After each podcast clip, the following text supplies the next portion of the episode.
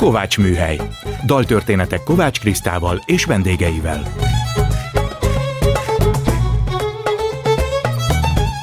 Jó estét kívánok, ez itt a Kovács Műhely, Kovács Kriszta vagyok. Gombhoz a kabátot, ez a megújult Kovács Műhely. Daltörténetek másként. Eddig mindig az egyik saját dalom adta a műsor témáját, de a saját dalaim most elfogytak, úgyhogy úgy folytatjuk, hogy az eddigi vendégeimet kérem meg, hogy válasszanak egy olyan kedvenc zenét, dalt, amiből a beszélgetés elindulhat, és most ők lesznek a műsor főszereplői. A mai indító dalt Vörös István, József Attila díjas költő, prózaíró, kritikus és irodalomtörténész, eszéista és drámaíró választotta. Hallgassuk meg Glenn Gould előadásában Bach Goldberg variációk ária részletét.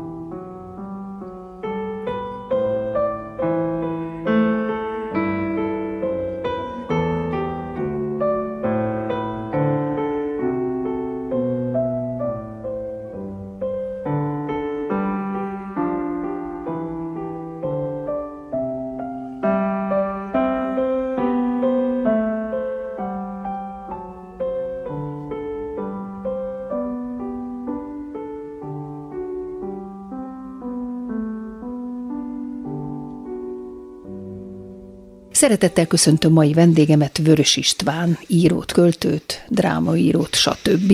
Jó a megújult. Kovács műhelyben. Szia István! Szia! Régóta ismerlek, sokat dolgoztunk együtt, úgyhogy ezért tegeződünk.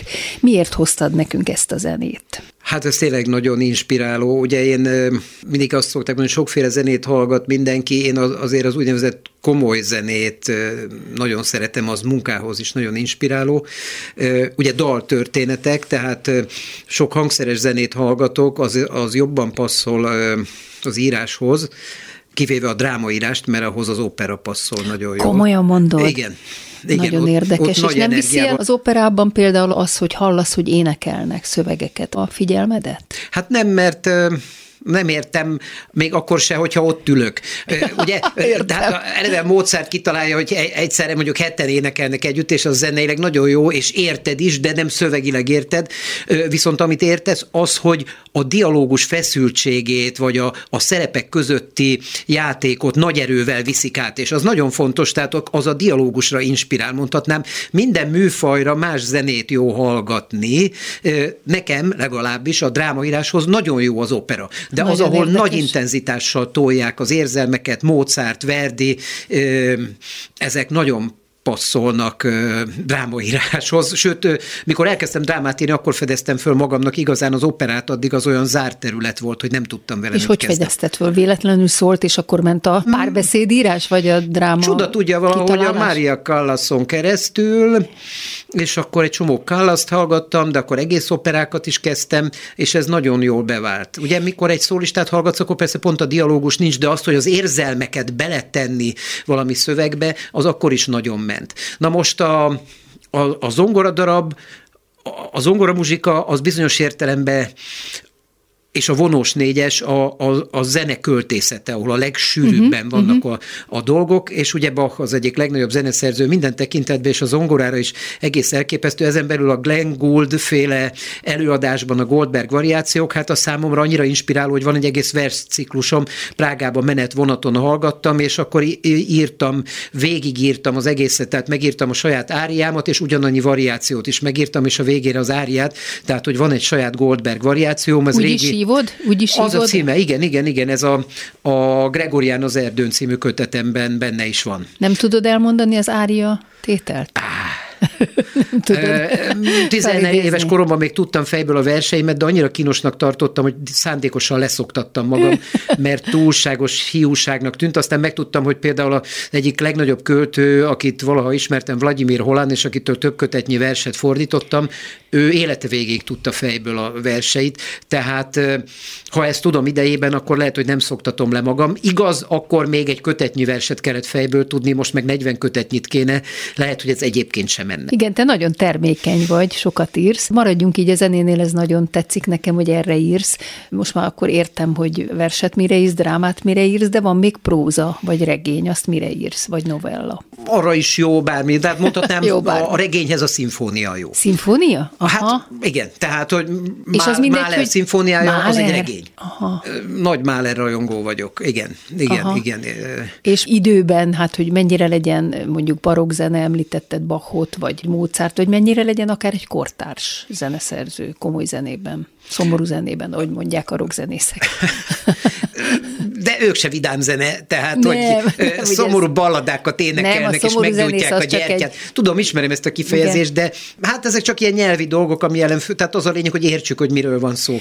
Tehát kortárs zenében meddig merészkedsz el? Szóval a 20. század első fele az nagyon... Bartók nagy, jöhet, ugye? Bartók jöhet, Sostakovics jöhet, Aha. Ravel...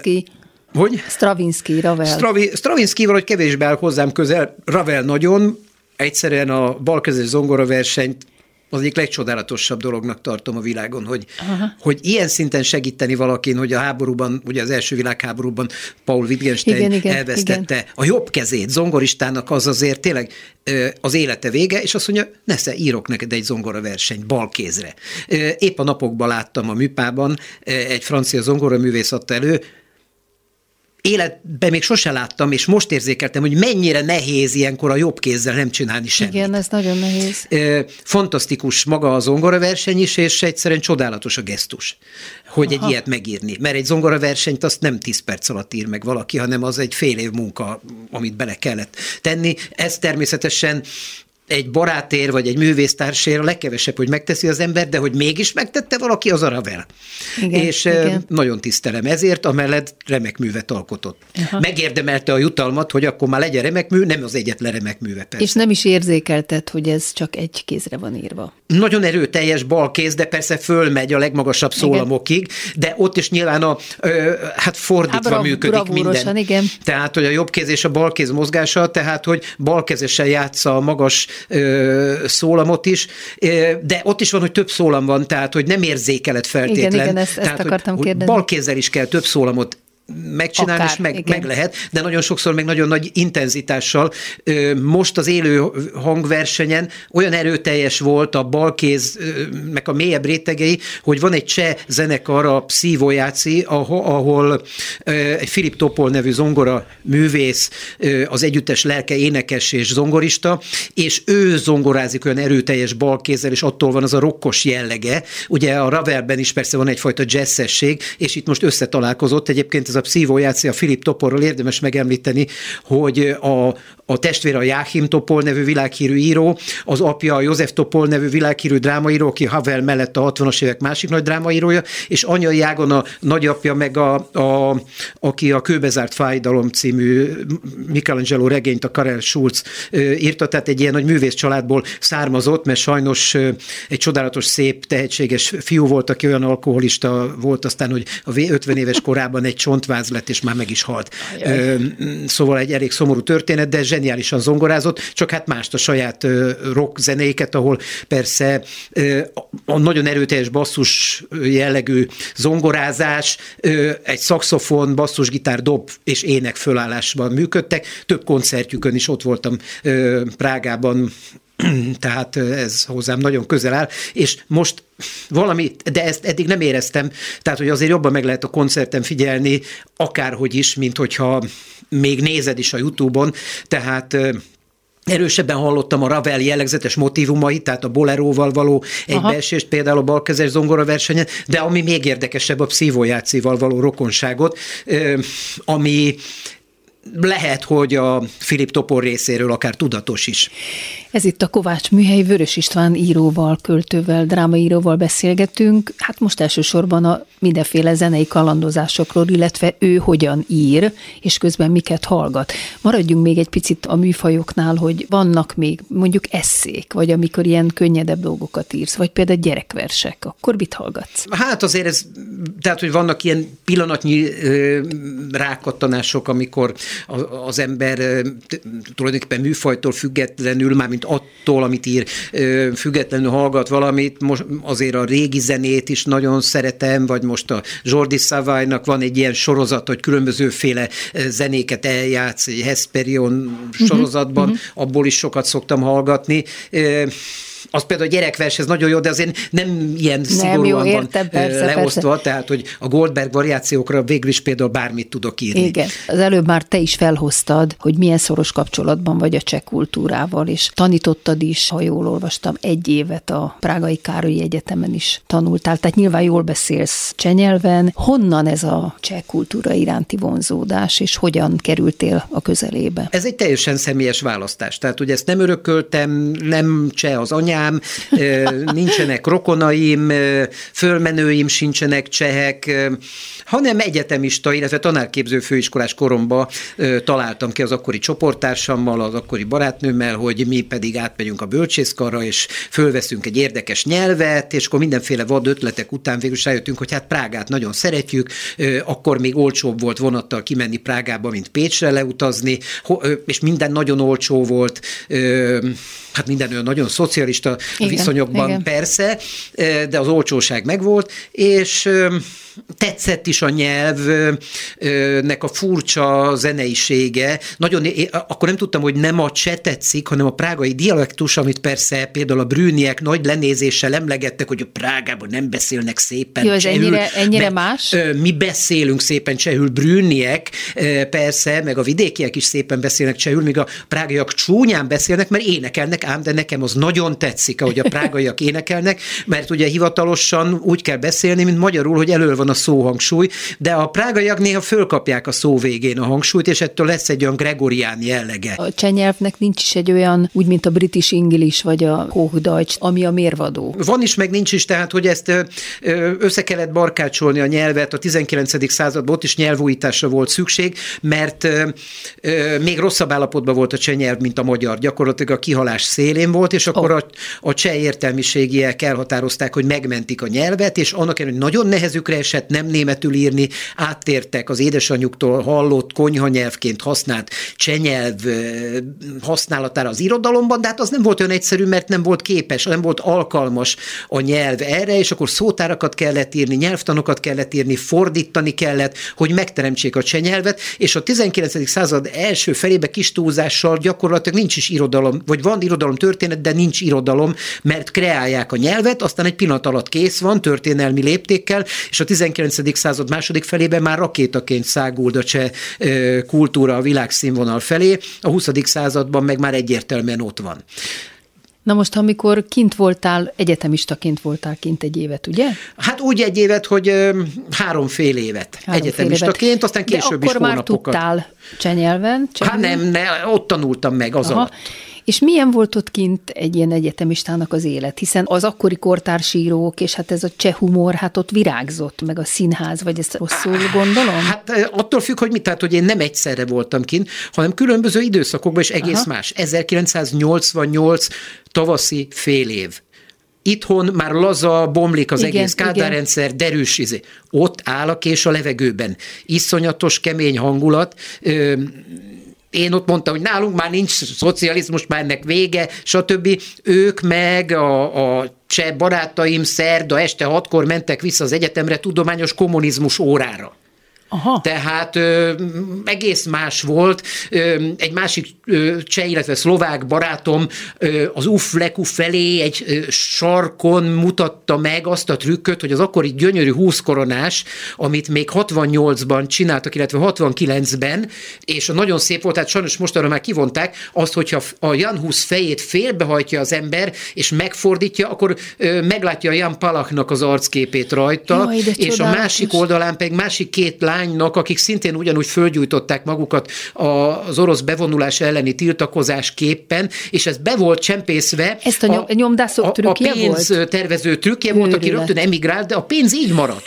De ez, ez egy nagy titok volt, amit titkosan, mondom, egy, egy ilyen februári estén a ködbe mutatott meg a sarkon, nagyon óvatosan ez a szlovák barátom, tehát ha még fél 20 tőle, fél tőle. Hát, igen. hogy igen, hogy nehogy valaki, a titkos rendőrség azért elég aktív volt akkoriban, még miközben már a bomlás ott volt a közelben, meg már a szovjetek is jele, hogy hát most már nem kéne ennyire keményen, ugye ez a Gorbacsov éra, akkor közben a Havert éppen újra börtönbe csukták, ő szinte a börtönből igen. ment az elnöki székbe, tehát hogy ott az utolsó pillanatban próbáltak keményíteni, és ebb, így mutatta valamikor ez a barátom ezt a dolgot, ha egy ilyen 20 koronást mutat valaki, akkor meg, de egyébként annyi, hogy a zsiska fejet kell félbehajtani, és akkor, hogyha az egyik feje lefelé, a másik meg normálisan láthatóvá válnak ezek az elrejtett figurák. Hát ez valami elképesztő történet, és rögtön emigrált is, a, aki ezt csinálta. A pénztervező az rögtön rögtön emigrált Mert még 69-ben. Félt, ugye, hogy...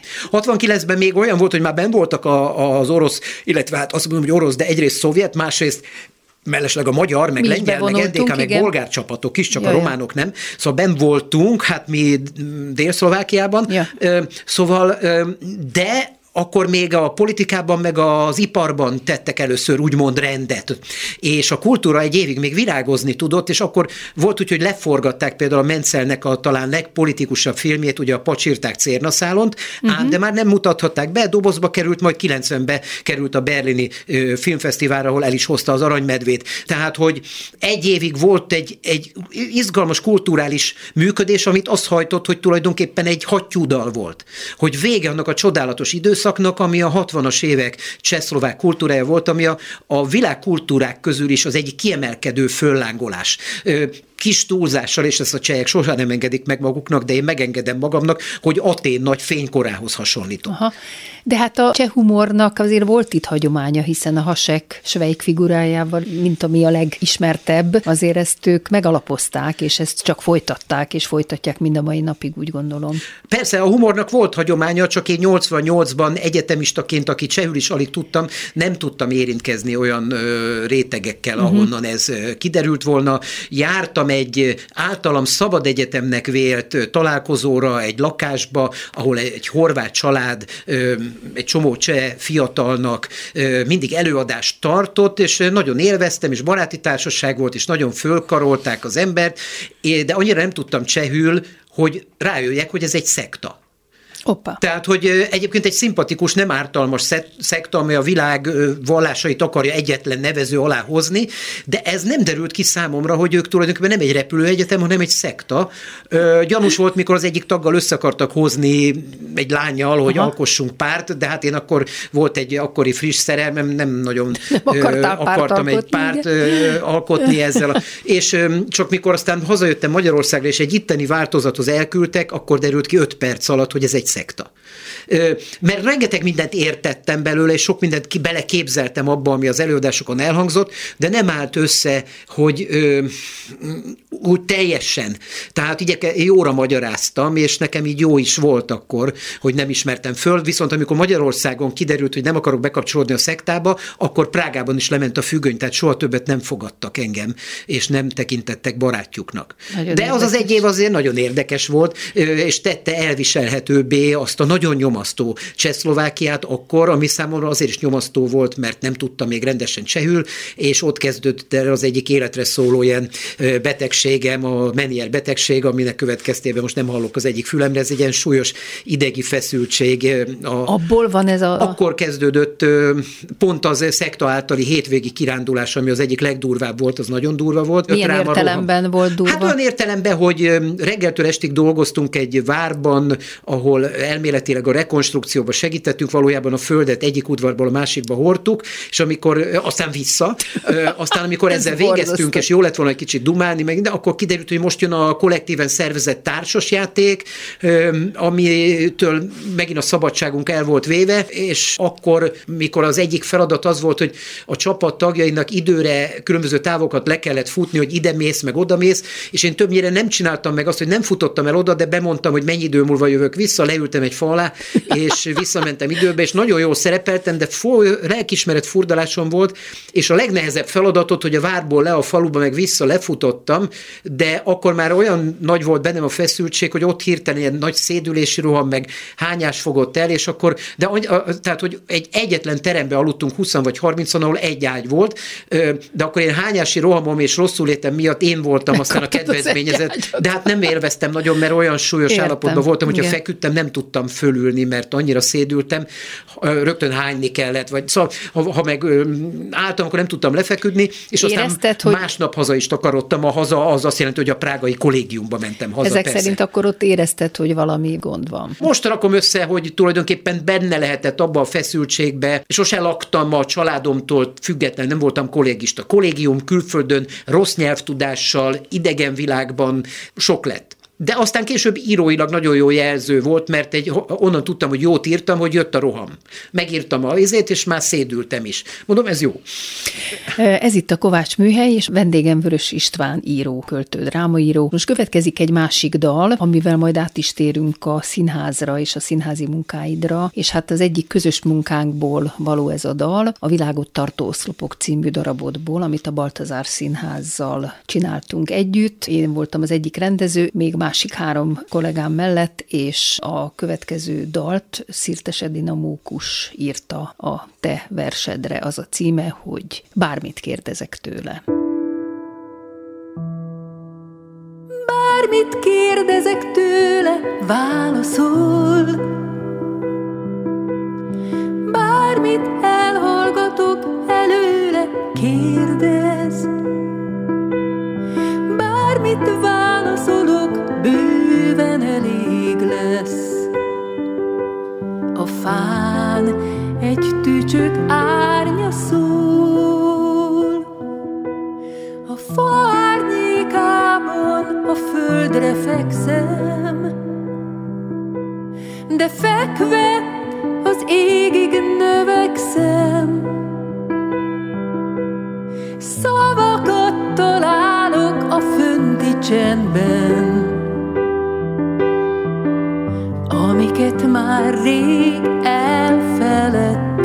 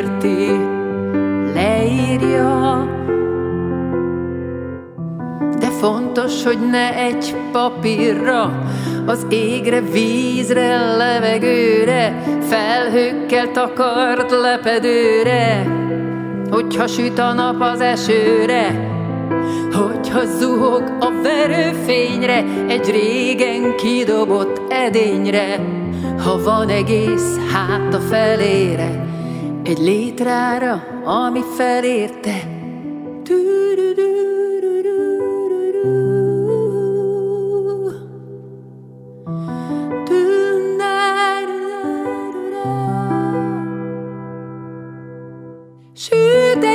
Egy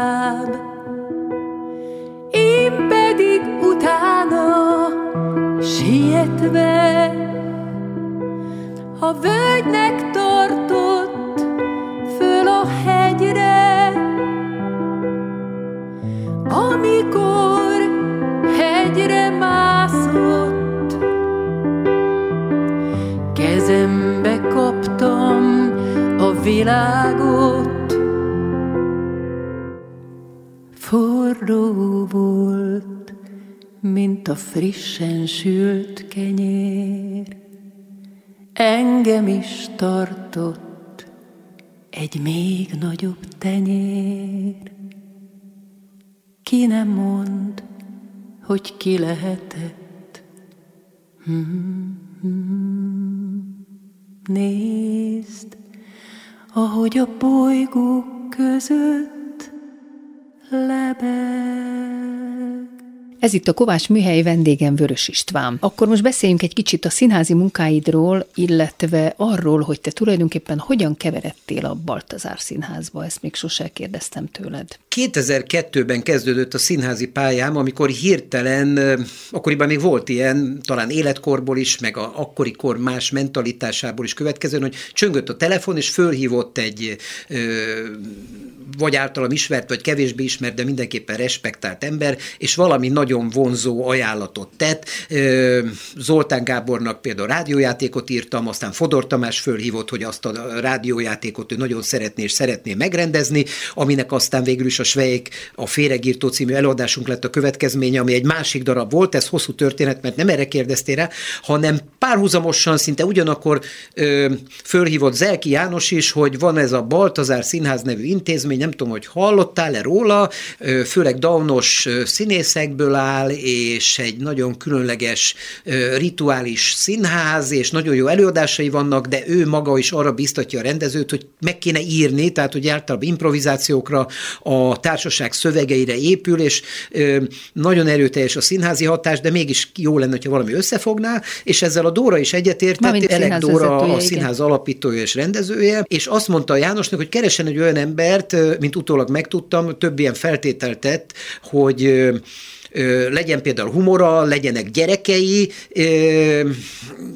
és ennek mind a két feltételnek És megfeleltem. legyen nyitott egy közös munkára. Nyilván ugye? legyen, nyitott egy közös munkára, biztos olyat is mondott, hogy ne legyen teljesen rossz író, mert annak sok, sem Meg hát ez nincs. nem baja, van egy költészeti vénája, mert ugye Hát az Elek nagyon Dóra- kell a Baltazárhoz, és ugye humorom az van. Az van, azt tanúsítom.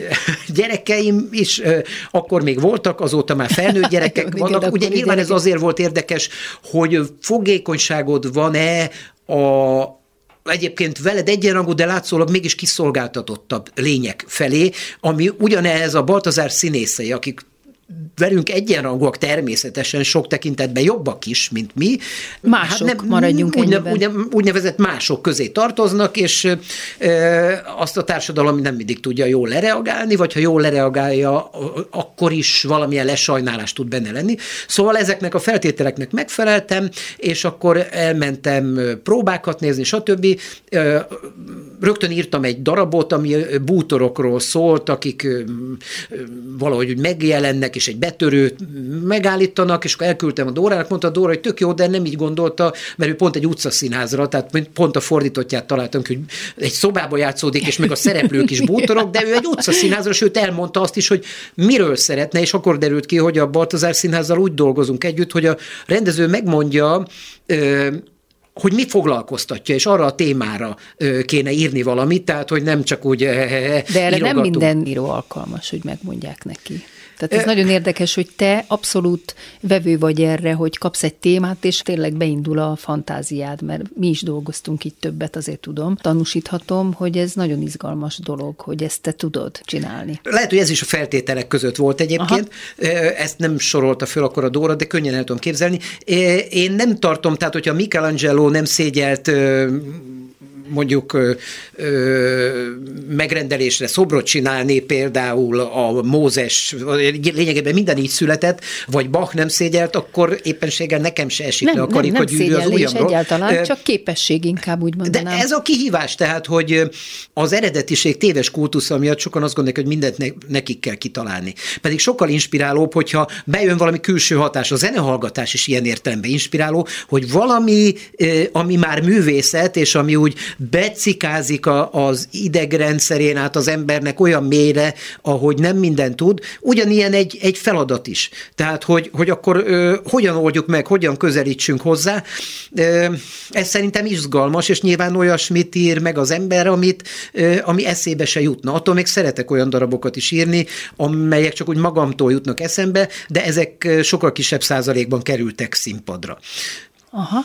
Na most mesélj az első darabotokról, mert az érdekel engem ennél az utcaszínház. Ugye ez volt a repülési engedély, ugye? Igen, ez a repülési engedély. Én angyalok... ezt láttam, Na? Pécset volt, a, a, a színház előtt játszották egy szekéren, és csodálatos volt, ott, ott ragadtam, és mondtam, úristen, kik ezek, mik ezek, és mi ez a darab, és hogy. Tehát én ott lelkes közönség voltam, már nem tudom, ez mikor volt pontosan. Ez 90... 2003-ban. Aha, aha, 2003-ban akkor a Dóra azt mondta, hogy a, a hit kérdéséről szeretne valamit, és akkor ahogy egy kicsit beszéltünk, már ott volt előttem, hogy egy szekéren jönnek mutatványosok, és odaérnek egy határhoz, de ez a határ nem két állam között, hanem a világ és a túlvilág között van, és ö, mondtam neki, mondta jó, és akkor elkezdtem írni, közben tárgyaltuk, nézte a szöveget, ez nem jó, kicsit dolgoztunk rajta, és úgy alakult ki végül is elég lendületesen, most már nem emlékszem, hogy egy-két hónap alatt valahogy körülbelül. Szóval e, ezt mondta a Dóra, és akkor aztán már beindul egy folyamat, tehát utána aztán nem akar persze minden egyes momentumot ellenőrizni, mert bízik bennem, hogy íróilag megoldom, én meg bízom benne, hogy egy csomó mindent beleír az ember, amit aztán megrendeznek, mozgással eljátszanak, én, én mindent szavak formájába írok bele, Igen. nem kell mindent elmondani, csak inspirációt akarok adni arra, hogy eljátszani azt aztán olyan dolgokat, ami dialógusként el se hangzik esetleg. Fel tudod sorolni az összes darabot, amit eddig írtál, mert a Baltazár házi szerzőjének tekinthetünk, mert te írtad a legtöbb darabot. Azt hiszem tíznél tartunk, tehát ez volt a repülési engedély angyaloknak az első, utána következett Körülbelül átlagban minden második darabot írtam én a Baltazárnak, van, amikor, na mindegy, átlagban ez kijön, utána jött az Aki nevetve született, utána következett a kőválasz, ahol a Dóra családjának történetét is beledolgoztuk, aztán következett az aranylépés, ahol egy teljesen a földön heverő embernek a, a fölállása és új élet kezdése, ezt például börtönökben is körbevittük az országban, hogy hát hiszen a börtönbe levő emberekre ráfér, hogy lássanak egy példát, hogy hogyan lehet kijönni, és hogyan lehet teljes emberi alakulni.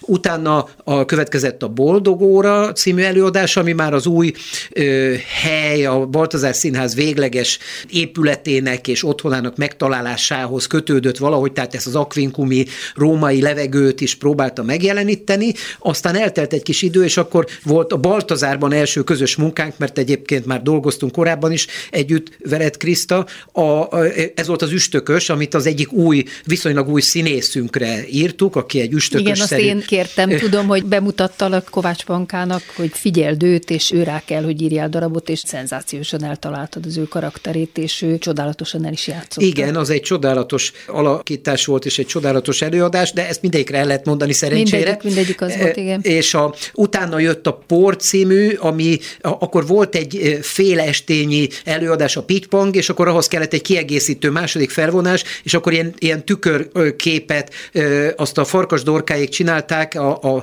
a Pitpangot, és ahol egy karinti versből indult ki, meg egy Juhász Gyula vers hangzik el, és akkor én ugye versátiratokban sem vagyok rossz, és akkor ezekre a versekre írtam átiratot, és egy ilyen furcsa, abszurd színházat lehetett ott, tényleg el tudtunk menni addig a határig, amit, hogy a Baltazár színházban igazán nem kell feltétlen történetmondó előadást csinálni, és e, tényleg a falig elmentünk, hogy nincs történet, és mégis van dramaturgia, és nagyon be is indult volna, ám de jött a Covid, és már nem tudott eljutni a deszkára, ahova meg volt hívva, nem tudott eljutni Indiába, ahova meg volt hívva ez az előadás. Utána következett, amiből a, amiből a dal elhangzott, a világot, ugye, tartó, a világot oszlopok. tartó oszlopok, ami egy egész különleges együttműködés, mert a Dóra az eddigi összes rendezőt, aki dolgozott a színházban, például a Krisztát és például a Farkas Dorkát, meg a Réti Harmat Oliviát is bevonta, és ott a világot tartó oszlopok azok fontos értékek, amelyek hát tulajdonképpen egyensúlyba tartják még úgy, ahogy a világot amennyire lehet, amennyire és hát lehet. ezt próbáltuk megjeleníteni, hát ez tényleg egy ilyen nagy szakrális ö, csoda tett, amikor ez jól sikerül, és láttam olyan főpróbát, amikor tényleg úgy éreztem, hogy csoda történt a színpadon, mert olyan csodálatosat alkottak abban a pillanatban ott a művészek.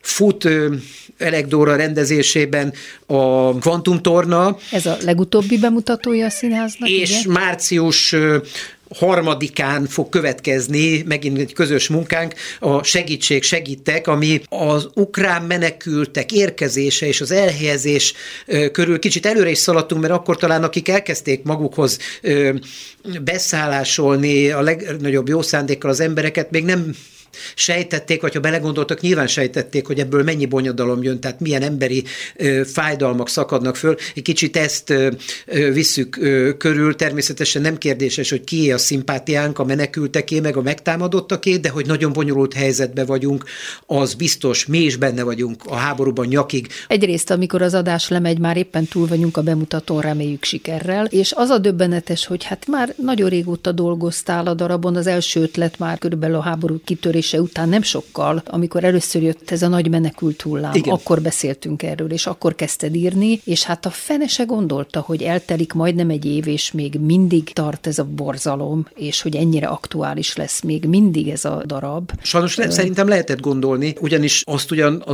a, a támadó oroszok azt hitték, hogy gyors háború lesz, de hitték, mindenki, igen. aki háborút kezd el, mindig azt hiszi, és ez sosem történik meg, és azt se lehetett hinni, hogy egy év alatt elkövetkezik a vereség. Én azt látom, hogy majd a vereség az orosz oldalról, hogy ez az első világháború menetrendje szerint történik. ami, magukat, igen. Hogy végig a francia területen folyik a harc, majd egyszer csak Németország kapitulál. A németek közül sokan nem is értették, hogy hogy vesztettünk, mikor végig francia területen voltunk. Úgy, hogy közben lenulláztátok saját magatokat, most ez történik, még borzasztóbb haditechnikával, nagyon veszélyesen az egész világ létére, de körülbelül ez a dramaturgiája. Azt hiszem, nem akarok jóslásba bonyolódni, de nem vagyok politikai szakértő, ezért több jóslatot megengedhetek maguk, magamnak, mert ők semmit nem tudnak megjósolni. Ez itt a Kovács Műhely, Vörös Istvánnal beszélgettünk most éppen a darabokról és a Baltazár színházi előadásokról.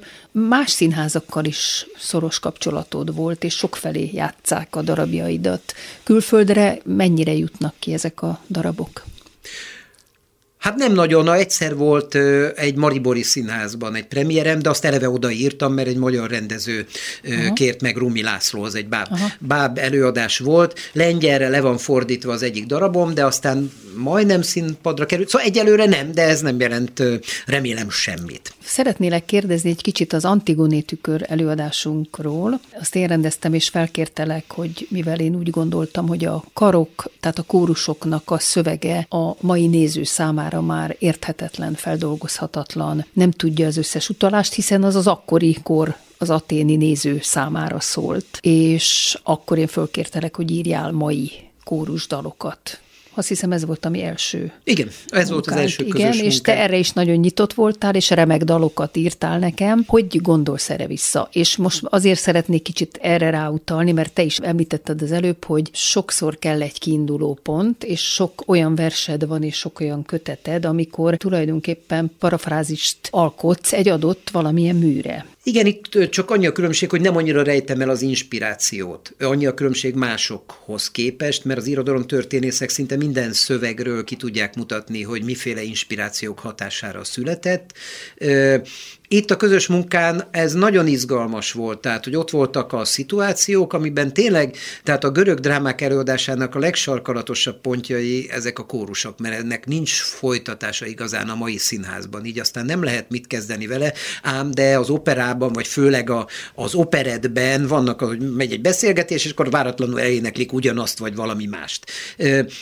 De picit e felé közelítettük, zeneileg azért persze más volt, egy mai hangzás, és a, a tartalmakat is átírva. Engem nagyon szórakoztatott, egyéb, egyébként ugyanúgy a nagy részét egy prágai vonatúton írta, mint az említett Goldberg variációkat. Tehát, hogy ez egy jó inspiráció. Arra gondoltam, hogy megleplek téged is, és a hallgatókat is, hogy értsék, hogy miről beszélünk, hogy az Antigoni tükör záró volt, azt én most eléneklem neked. Az a címe, hogy jó tanácsok elalvó nézőknek. Önmagad tükre Önmagad fogja, önmagad tükre, önmagad fogja. Ne akarj sokat, se túl keveset, se kavicsokat, se kék hegyeket, ne egyél csigát, lecsót se sokat, olyan a világ néha bólogat. Néha megállít, Önmagad tükre, önmagad fogja, önmagad tükre, önmagad fogja, tiszteld a törvényt, ne a szolgáit, hajolj meg önként a parancsoknak.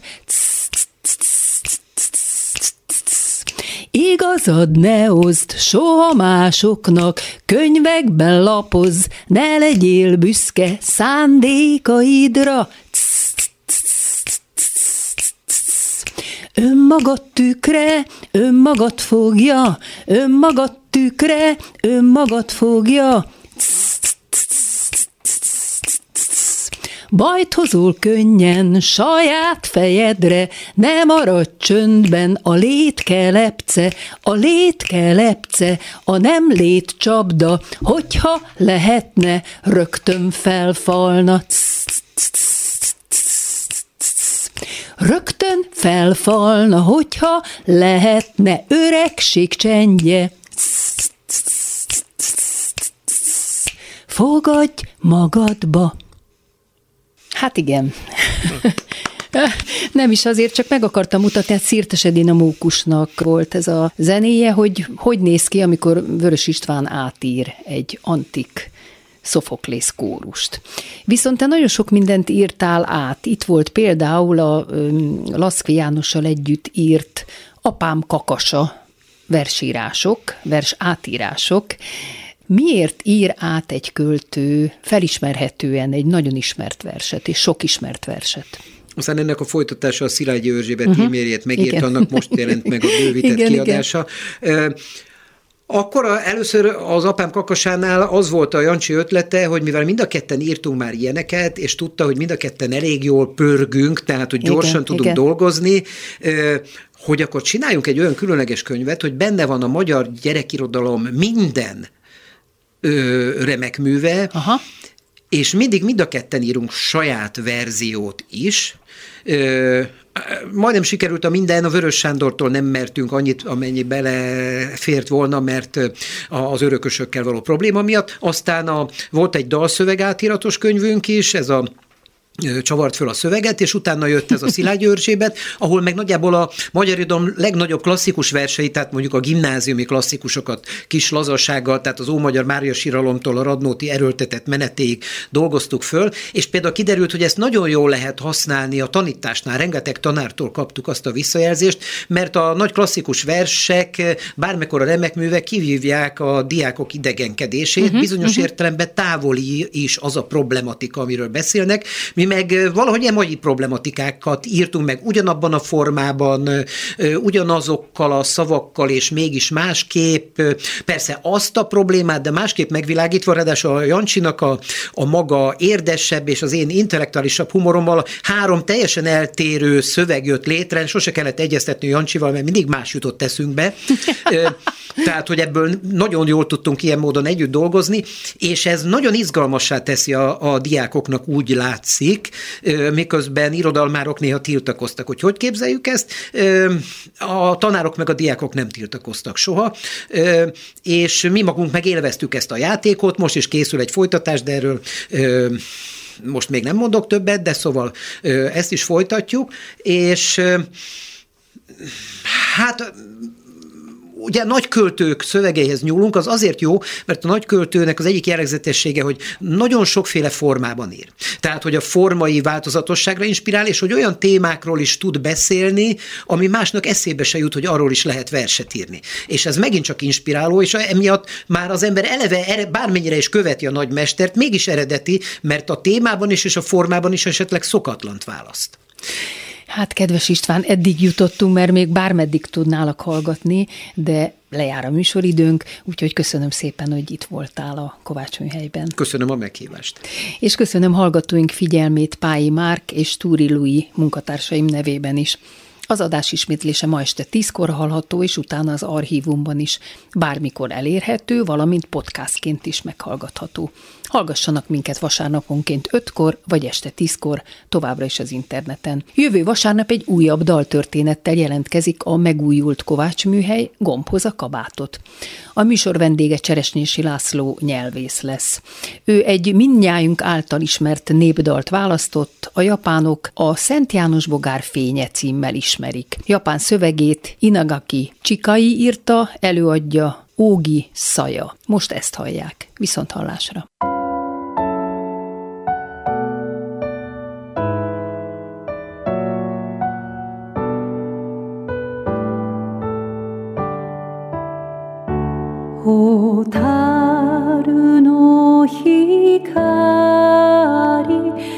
多。